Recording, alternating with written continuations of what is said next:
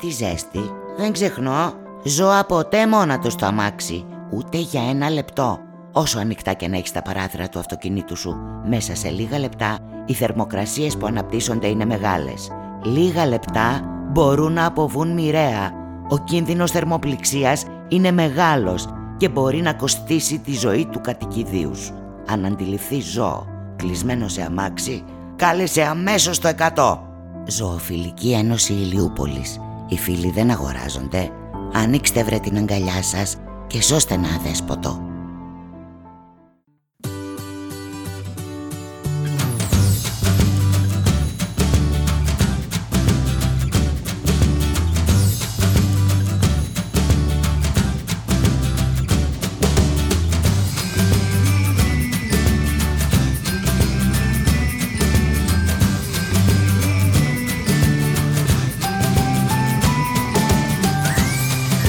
Ξεκινάει το Dog on Air.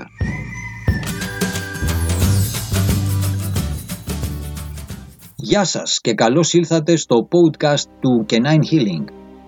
Μπορείτε να συμμετέχετε στέλνοντας τα μηνύματά σας στο calm κάτω παύλα dogs παπάκι ή καλώντας στο 6945 33 45 Στο μικρόφωνο και την τεχνική επιμέλεια είναι ο Αντώνης Ρέιμοντ και μαζί θα εστιάσουμε σε τεχνικές και προσεγγίσεις ικανές να προσφέρουν υγεία και ευεξία στη ζωή του σκύλου σας, αλλά και σε αναλύσεις μέσα από το πρίσμα της τεχνολογίας της συμπεριφοράς και της ελάχιστης παρεμβατικότητας για τη διαμόρφωση αυτής. Γεια σας, ονομάζομαι Antoine Ρεμό, είμαι επιστοποιημένος εκπαιδευτής τεχνολόγος συμπεριφοράς σκύλων ή όπως πιο κλασικά το λέμε ψυχολόγος σκύλων ε, με ειδικότητα στην ε, διατροφολογία σκύλων, την ομοιοπαθητική και επίσης έχω την ε, ειδικότητα του βοηθού κτηνιάτρου και την εξειδίκευση στον τομέα της επιθετικότητας και, της, και των φοβιών στα σκυλιά. σήμερα θα δούμε κάποια πράγματα σχετικά με το μονοπάτι το οποίο ακολουθεί κάποιος ο οποίος ενδιαφέρεται να ασχοληθεί με κάποιους από τους ε, τομείς ε, της ε, κοινολογίας στο online PTTA που είναι η Ακαδημία Online Σπουδών, δηλαδή κάποιος μπορεί να σπουδάσει εξ αποστάσεως αυτό το οποίο επιθυμεί, με ιδιαιτερότητα στην εκπαίδευση των σκύλων, όπου ναι μεν το θεωρητικό κομμάτι ε, γίνεται εξ αποστάσεως, μικραίνοντας έτσι τις ε, αναγκαίες μετακινήσεις του ε, σπουδαστή, αλλά το πρακτικό κομμάτι ανάλογα με το που διαμένει υπάρχει ιδιαίτερη αντιμετώπιση αλλά απαιτεί και πρακτική εξάσκηση. Ε, όμως τα υπόλοιπα μαθήματα μπορεί κάποιος να τα σπουδάσει εξ αποστάσεως. Τώρα, οι σπουδές τις οποίες μπορεί κάποιος να κάνει μπορούν να χωριστούν ενοιολογικά σε διάφορους ε, τομείς. Υπάρχει ο χώρος της εκπαίδευσης σκύλων, όπου εάν θέλετε μπορούμε να τον παρομοιάσουμε με την οδήγηση, ε, όπου μαθαίνουμε να οδηγούμε το αυτοκίνητο και επίσης υπάρχει και ο τομέας της ψυχολογίας σκύλων όπου ουσιαστικά αυτό το οποίο μπορούμε να πούμε είναι σαν να μαθαίνει κανείς τη μηχανολογία του αυτοκινήτου. Δύο διακριτοί τομείς, ξεχωριστεί ο καθένας με ιδιαίτερη ευάθυνση. Τώρα, κάποιος ο οποίος ξεκινάει από το μηδέν, εγώ προτείνω να ξεκινήσει με το να μάθει πώς λειτουργεί εσωτερικά ο σκύλος και στη συνέχεια να πάει στον τομέα της εκπαίδευσης. Φυσικά, κατά τη διάρκεια των μαθημάτων των εκπαιδευτών, αναγκαστικά δεν γίνεται αλλιώς, ε, μπαίνουμε στον χώρο της ε, ψυχολογίας των σκύλων, αναγκαστικότατα. Βέβαια, αυτό το οποίο θέλω να διευκρινίσω εδώ είναι ότι υπάρχει μια συγκεκριμένη εμβάθυνση στην οποία όταν κάποιος ασχοληθεί με τον τομέα της ψυχολογίας σκύλων η ευάθυνση είναι πολύ πιο μεγάλη. Δηλαδή στη μία περίπτωση πηγαίνουμε στο 1 μέτρο, στην άλλη περίπτωση πηγαίνουμε σε βάθος 10 μέτρων. Ε, στην ψυχολογία 1 που είναι το CBE 2030 2α Εκεί λοιπόν έχουμε μια ευάνθηση ας πούμε γύρω στα 5 μέτρα. Στο δεύτερο που είναι το Β ε, πηγαίνουμε στην εμβάθυνση που είναι ε, στα 10 μέτρα κατανοητό πιστεύω, εύκολα κατανοητό ότι αναγκαστικά χρειάζεται περισσότερο χρόνο για να μπορέσεις να μπεις πιο βαθιά. Τώρα, από εκεί και πέρα υπάρχει ο τομέας της διατροφολογίας όπου ακριβώς επειδή αυτό το οποίο τρως είσαι, ε, άρα και με τα σκυλιά μας ισχύει ακριβώς το ίδιο. Το τι διατρέφονται έχει να κάνει και με τον τρόπο με τον οποίο επιλύουμε προβλήματα και συμπεριφοράς αλλά και θέματα υγείας. Ε, άρα η, ο τομέας της διατροφολογίας είναι ένας άλλος χώρος ο οποίος μπορεί να συνδυαστεί με τα παραπάνω. Υπάρχουν μαθήματα τα οποία τα συνδυάζουν είτε στην ψυχολογία είτε στην εκπαίδευση σκύλων, είτε μεμονωμένα κάποιος μπορεί να το παρακολουθήσει. Από εκεί και πέρα, έχοντας κάποιος πάρει τις βάσεις, όπου οι βάσεις είναι η ψυχολογία, η διατροφολογία και η εκπαίδευση σκύλων, από εκεί και πέρα, ε, αυτά είναι τα τρία πυρηνικά ε, μαθήματα με πρώτο την ψυχολογία, δεύτερο τη διατροφή, τρίτο την εκπαίδευση σκύλων, συγκεκριμένα μπαίνουν με αυτή τη σειρά. Από εκεί και πέρα κανείς μπορεί να πάει σε ειδικότητες. Έτσι λοιπόν η επιθετικότητα είναι μια ειδικότητα, οι φοβίες είναι μια άλλη ειδικότητα και μπορεί κάποιος να ασχοληθεί και με πιο εξειδικευμένους τομείς όπως είναι ειδικά πρωτόκολλα για την τροποποίηση συμπεριφοράς. Ε, όταν λέμε πρωτόκολλο τι εννοούμε, εννοούμε τις εξειδικευμένες διαδικασίες, τους εξειδικευμένους κανόνες τους οποίους πρέπει να ακολουθήσουμε προκειμένου να επιλύσουμε ένα συγκεκριμένο πρόβλημα. Αυτά λοιπόν σχετικά με το πώς μπορεί κάποιος από το online PDTA και ουσιαστικά μπορείτε να μπείτε στο 1 και 9behaviorexpert.com και να δείτε όλο το πλάνο ή επίσης στο k9healing.eu και αντίστοιχα να ε, κατευθυνθείτε στο, στο site που είναι το, για τα μαθήματα. Τα μαθήματα είναι ζωντανά, ε, δηλαδή δεν είναι κάτι conserva όπου κάποιος παρακολουθεί το μάθημα σε δεύτερο χρόνο, είναι ζωντανά. Ε, υπάρχει ειδικά φτιαγμένη πλατφόρμα, η πλατφόρμα Γένεσης, όπου κανείς παρακολουθεί τα μαθήματα σε πραγματικό χρόνο, δηλαδή είμαστε κανονικότατη τάξη με κανονικότατες παρουσίες με άμεση επαφή και ήχο και εικόνα και τα βιβλία μας και το πίνακά μας και τα πάντα, απλώς βρισκόμαστε σε απόσταση. Τώρα, είναι, η πλατφόρμα είναι φτιαγμένη εξειδικευμένα για τον χώρο της εκπαίδευσης εξ αποστάσεως ε, για τα ζώα, για τα σκυλιά ε, έχοντας ε, σαν background μου την ε, τεχνογνωσία του τομέα της ανάπτυξης και διαχείρισης δικτύων ευρείας κλίμακας και της συνεργασίας ατόμων από μεγάλες αποστάσεις και του προγραμματισμού στους υπολογιστές. Η ανάπτυξη έχει γίνει αποκλειστικά από εμένα. Συνεπώς μπορώ να σας πω ότι είμαστε η μοναδική πλατφόρμα η οποία εκτελεί τέτοιου είδους εκπαίδευση για οποιαδήποτε πληροφορία χρειάζεστε μπορείτε να καλέσετε στο 6931 54 08 ή στο site στο 1 και 9behaviorexpert.com ε, μπορείτε να διαλέξετε το μάθημα που θέλετε και να ζητήσετε πληροφορίες και επίσης μπορείτε να στείλετε το email σας στο online pdta παπάκι ε, gmail.com Τώρα, στη συνέχεια θα ακολουθήσει μια περιγραφή του πώς δομείται η, η ιδέα της εκπαίδευσης των σκυλιών στον χώρο της εκπαίδευσης ενός ατόμου που θέλει να γίνει εκπαιδευτής γιατί πολλά ακούγονται και υπάρχουν αρκετές ε, παρανοήσεις που θα μπορούσα να πω ε, σχετικά με το ε, πώς γίνεται κάποιος εκπαιδευτής σκύλων. Ο εκπαιδευτής σκύλων είναι κάποιος ο οποίος γνωρίζει αυτά τα οποία πρέπει να γνωρίζει. Το από πού τα έχει μάθει είναι ένα άλλο ζήτημα και η πιστοποίηση του είναι ένα τρίτο ζήτημα τα οποία δεν εμπλέκονται, τα οποία δεν έρχονται σε επαφή καθόλου το ένα με το άλλο. Άρα θα σας αφήσω τώρα να παρακολουθήσετε το δεύτερο μέρος ε, της εκπομπής μας, το οποίο έχει να κάνει με την περιγραφή ε, του πώς γίνεται κάποιος εκπαιδευτής σκύλων και θα χαρώ πολύ να απαντήσω σε οποιαδήποτε ερώτηση προκύψει στα στοιχεία τα οποία σας έδωσα παραπάνω. Σας ευχαριστώ, καλή συνέχεια. Θα δούμε συνοπτικά τις απαντήσεις σε ερωτήσεις τις οποίες δέχομαι σχετικά με το πώς ε, γίνεται κάποιος εκπαιδευτής σκύλων, τι μονοπάτι ακολουθεί. Να ξεκινήσουμε πρώτα απ' όλα με το ερώτημα το τι είναι ένας εκπαιδευτής σκύλων. Υπάρχουν πολλοί ορισμοί και πρέπει να μάθετε κάποιες έννοιες προκειμένου να μπορείτε να ξεχωρίζετε το τι, ε, τι λέγεται. Πρώτα απ' όλα, ένας εκπαιδευτής σκύλων δεν έχει απαραίτητα κάποιο πτυχίο. Φυσικά υπάρχουν και εκπαιδευτές οι οποίοι έχουν κάποιο πτυχίο, κάποια ειδικότητα. Μπορεί να έχει στη βιολογία, μπορεί να έχει στη ψυχολογία κάποιος. Έτσι. Α, επίσης, μπορεί ένας εκπαιδευτής να μην είναι πιστοποιημένος. Δηλαδή, να τελειώσει μια σχολή ή να έχει μια άλλη προσέγγιση, όπως θα εξηγήσουμε λίγο παρακάτω, ε, και να μην έχει πάρει πιστοποίηση.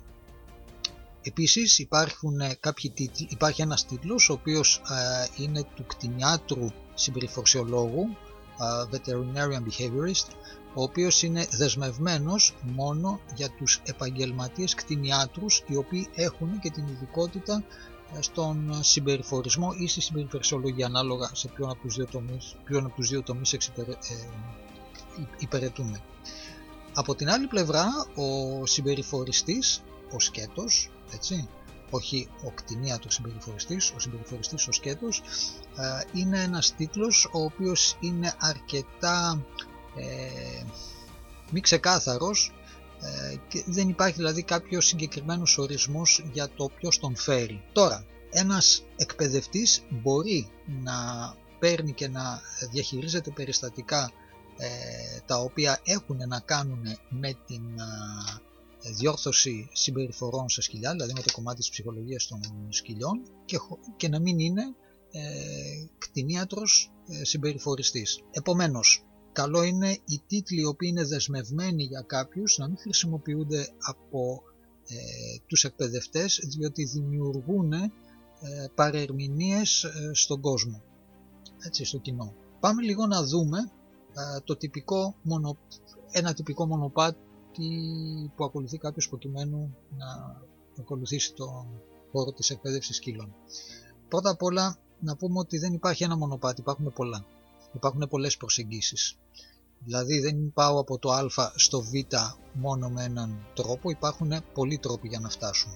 Να ξεκαθαρίσουμε ότι ο χώρος δεν είναι αδειοδοτημένος, δηλαδή δεν υπάρχει κάποιος φορέας ο οποίος δίνει άδεια πουθενά στον κόσμο για τον εκπαιδευτή σκύλων.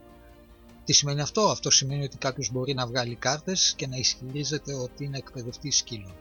Φυσικά κάτι τέτοιο είναι και επικίνδυνο και δεν το ε, υποστηρίζει κανένας διότι το σημαντικότερο από όλα είναι ο ενδιαφερόμενος να πάρει τις γνώσεις δομημένα έτσι ώστε να μπορέσει στη συνέχεια να τις αυξήσει ε, και να γίνει και καλύτερος από το δάσκαλο. Έτσι λοιπόν εξαρτάται πάντοτε από την επαγγελματικότητα αυτού ο οποίος ονομάζεται εκπαιδευτή σκύλων ε, για να λάβει και τη σωστή εκπαίδευση. Άρα ε, θα πρέπει αυτοί οι οποίοι μπαίνουν στο επάγγελμα να λειτουργούν ως επαγγελματίες και να λαμβάνουν τη σωστή και την απαιτούμενη εκπαίδευση. Πώς γίνεται τώρα αυτό; Υπάρχουν σχολές. Μπορεί κάποιος να φοιτήσει σε κάποια σχολή.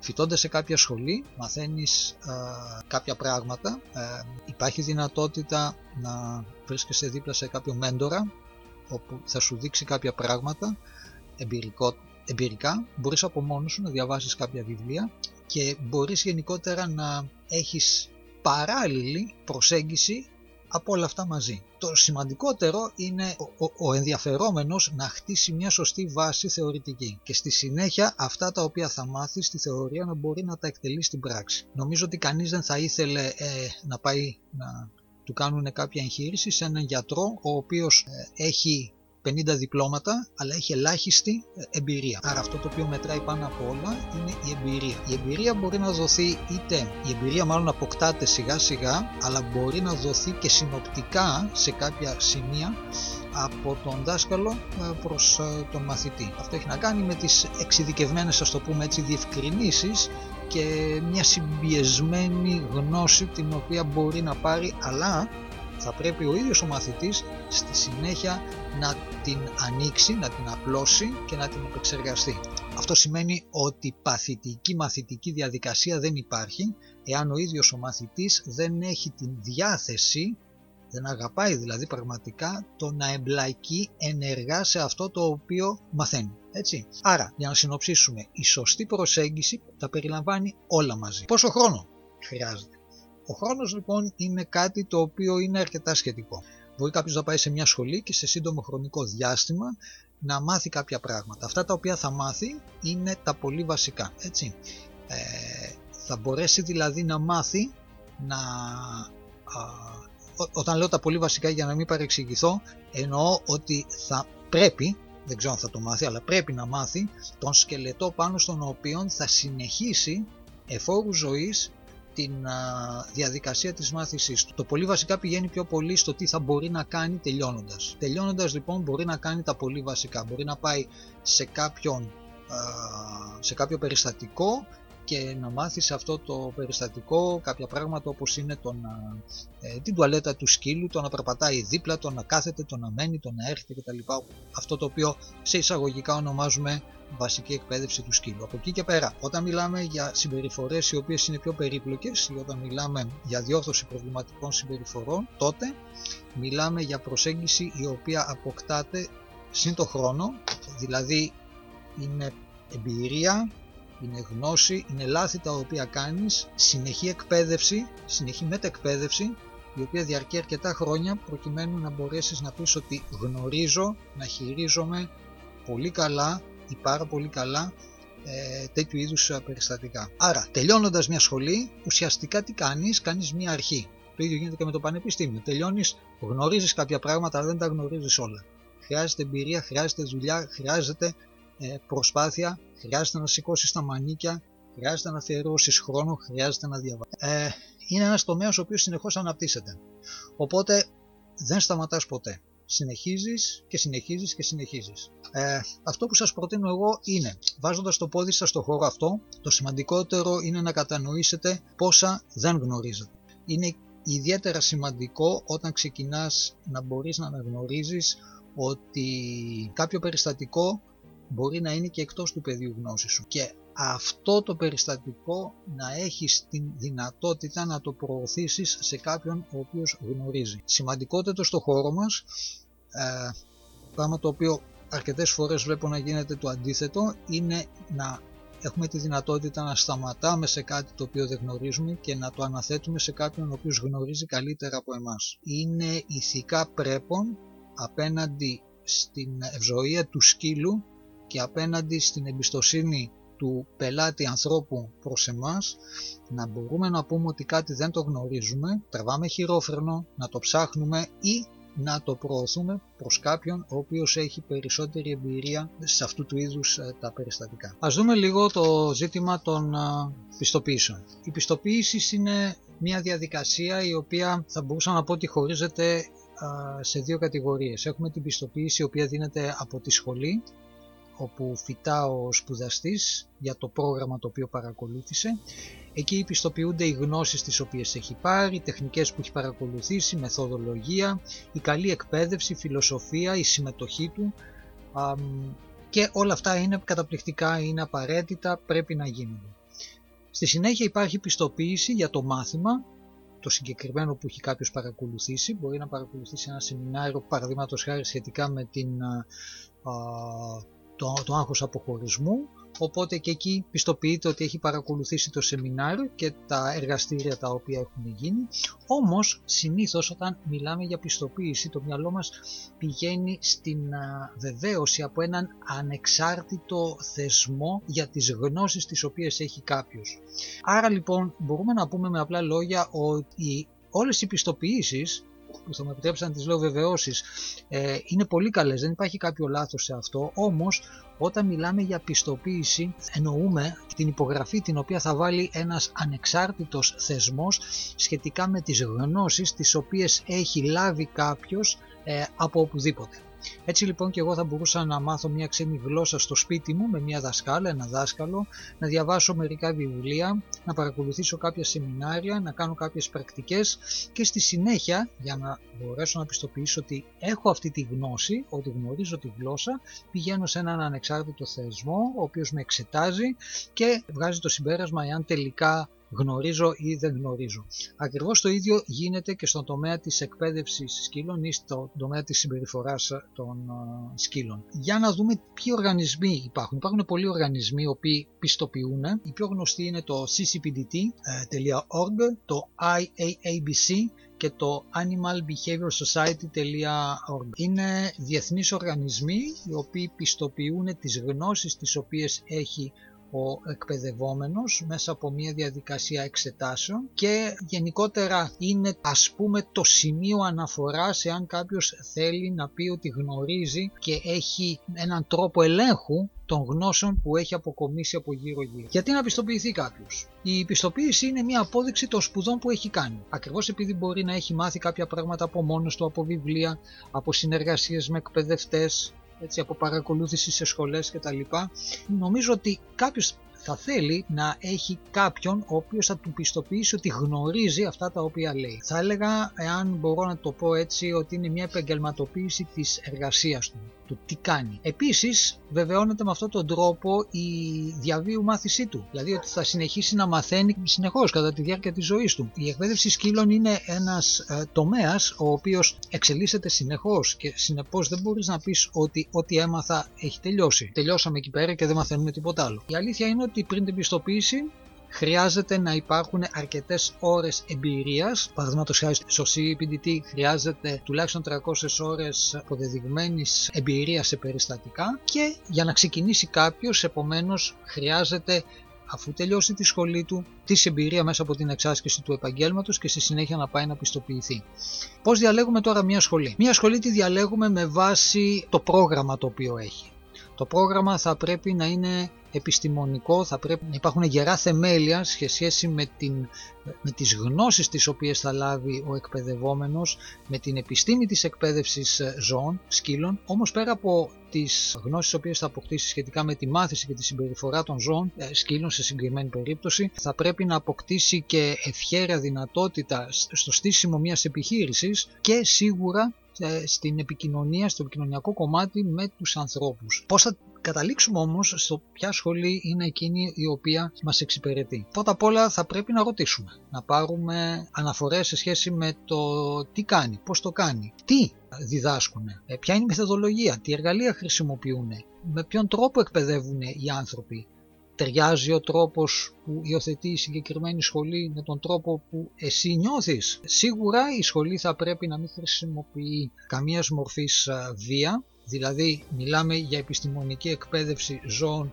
συνεπώς είναι force free, fear free, δηλαδή δεν υπάρχει ούτε φόβος ούτε πίεση. Και τέλος μπορείς να πας και να εκπαιδεύσεις το σκύλο σου μαζί τους σε αυτή τη σχολή να δεις πώς δουλεύουν και αν η φιλοσοφία ταιριάζει με σένα τότε να ε, δουλέψεις ε, μαζί τους. Φυσικά μεγάλη σημασία έχει ε, πάρα πολύ μεγάλο η χημεία ανάμεσα στον δάσκαλο και στον μαθητή. Θα πρέπει να υπάρχει μια αμοιβαία εμπιστοσύνη και ουσιαστικά ο δάσκαλος να είναι σε θέση πάντοτε να εξηγήσει το τι, γιατί, πώς και να λύνει τις απορίες του μαθητή. Πάμε λίγο στο κομμάτι της αυτοεκπαίδευσης. Η αυτοεκπαίδευση είναι κάτι το οποίο ε, υφίσταται παράλληλα με τη διαδικασία της ε, εκπαίδευσης από οπουδήποτε, έτσι από κάποια σχολή κτλ. Θα πρέπει λοιπόν ο εκπαιδευόμενος να ανατρέχει σε περιοδικά, σε papers, σε βιβλία, σε webinars, να προσφέρει εθελοντικά εκπαίδευση έτσι ώστε να αρχίσει να αποκτά σιγά σιγά εμπειρία και πρακτική εφαρμογή των ε, στοιχείων τα οποία μαθαίνει κατά τη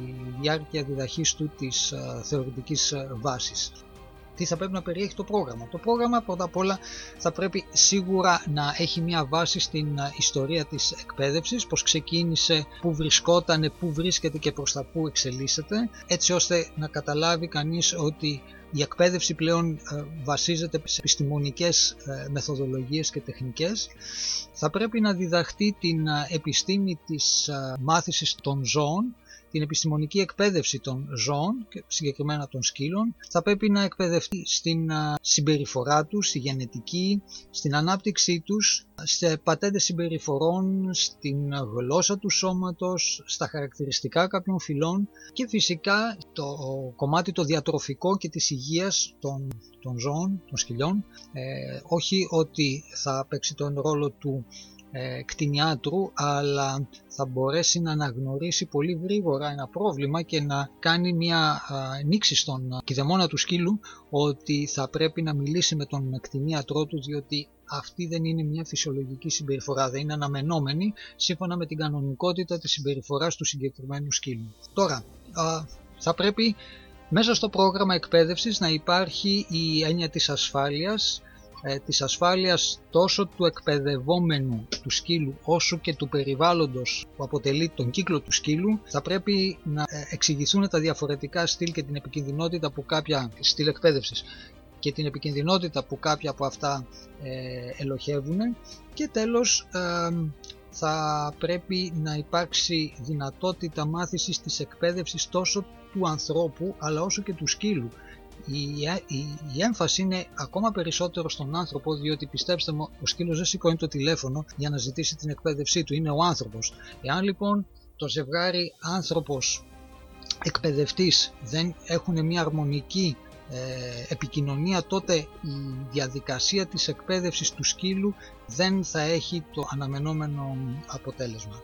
Τέλος, στο κομμάτι το επαγγελματικό, το, το business κομμάτι της, της εκπαίδευσης ζώων, σκύλων, ε, περιλαμβάνει το, το marketing, το πώς θα, θα στήσει κάποιος την επιχείρησή του, ε, το πώς θα την προωθήσει, την ηθική, την οποία θα υπάρχει πάνω απ' όλα στην διαδικασία της ε, εργασίας ε, και φυσικά την, το business plan το οποίο θα ακολουθήσει για να αναδείξει την, την επιχείρησή του, τις υπηρεσίες του. Τέλος, η φιλοσοφία, η φιλοσοφία ε, της εκπαίδευσης παίζει πάρα πολύ ρόλο. Τα εργαλεία τα οποία χρησιμοποιούνται θα πρέπει η, η προσέγγιση να είναι πάντοτε στο positive reinforcement, να είναι φιλική, δηλαδή στη θετική ενίσχυση, να είναι φιλική, να μην περιέχει μορφές βίας είτε ψυχολογικής είτε σωματικής, να χρησιμοποιούνται οι πλέον σύγχρονες μέθοδοι, ε, νέα μοντέλα δηλαδή, να είναι η λιγότερο παρεμβατική Άρα η παρέμβαση μπορεί να υπάρχει αλλά θα είναι η ελάχιστη δυνατή και θα πρέπει το, το αποτέλεσμα της όλης εργασίας να είναι αντα,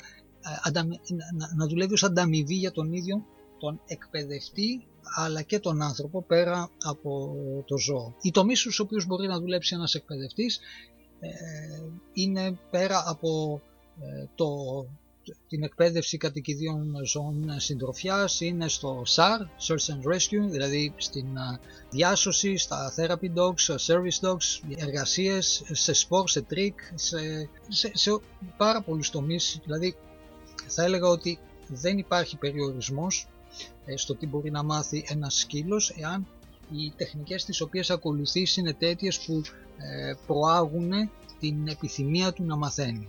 Και έτσι θέλοντας να κλείσω την, το συγκεκριμένο webinar θα σας πω ότι στο Canine Behavior Expert Trainers Academy ο, η φιλοσοφία μας βασίζεται στην επιστημονική εκπαίδευση των ζώων, των σκυλιών συγκεκριμένα ε, και στον τομέα το καθαρό το εκπαιδευτικό όσο και στον κομμάτι της φιλοσοφίας. Το πρόγραμμά μας είναι εναρμονισμένο με το γνωστικό αντικείμενο το οποίο απαιτείται από το, από το CPDT για να προχωρήσει κάποιος στη συνέχεια στην πιστοποίηση και φυσικά όλο το περιεχόμενο θεωρητικό ε, περιλαμβάνει όλες τις τελευταίες καινοτομίες στον τομέα της εκπαίδευσης ε, των ζώων, των σκύλων, με καμία χρήση βίας, δεν χρησιμοποιούμε τα χέρια μας, τα χέρια μας μπορούμε να τα έχουμε κάλλιστα στην τσέπη. Είναι τεχνικές με τις οποίες εκπαιδεύουμε κότες, δελφίνια, πουλιά, κουνέλια, άλογα, οτιδήποτε, ε, προσαρμοσμένοι πάντοτε στις απαιτήσεις του εκάστοτε είδους. Δεν υπάρχει καμίας μορφής βία, είτε φυσική βία είτε ψυχολογική βία και η ηθική μας είναι πάντοτε στο να προσφέρουμε την βέλτιστη λύση με το, την ελάχιστη παρεμβατικότητα δίνοντας πάντοτε στο ζώο την δυνατότητα να σκεφτεί εκείνο την λύση την οποία επιθυμεί για τον εαυτό του και όχι εμείς να επέμβουμε να δώσουμε την λύση. Τα ζώα και συγκεκριμένα τα σκυλιά έχουν την τάση σε αντίθεση με τα ζώα τα άγρια να κοιτάνε τους ανθρώπους προκειμένου να πάρουν την λύση και όχι να σκέφτονται τόσο πολύ.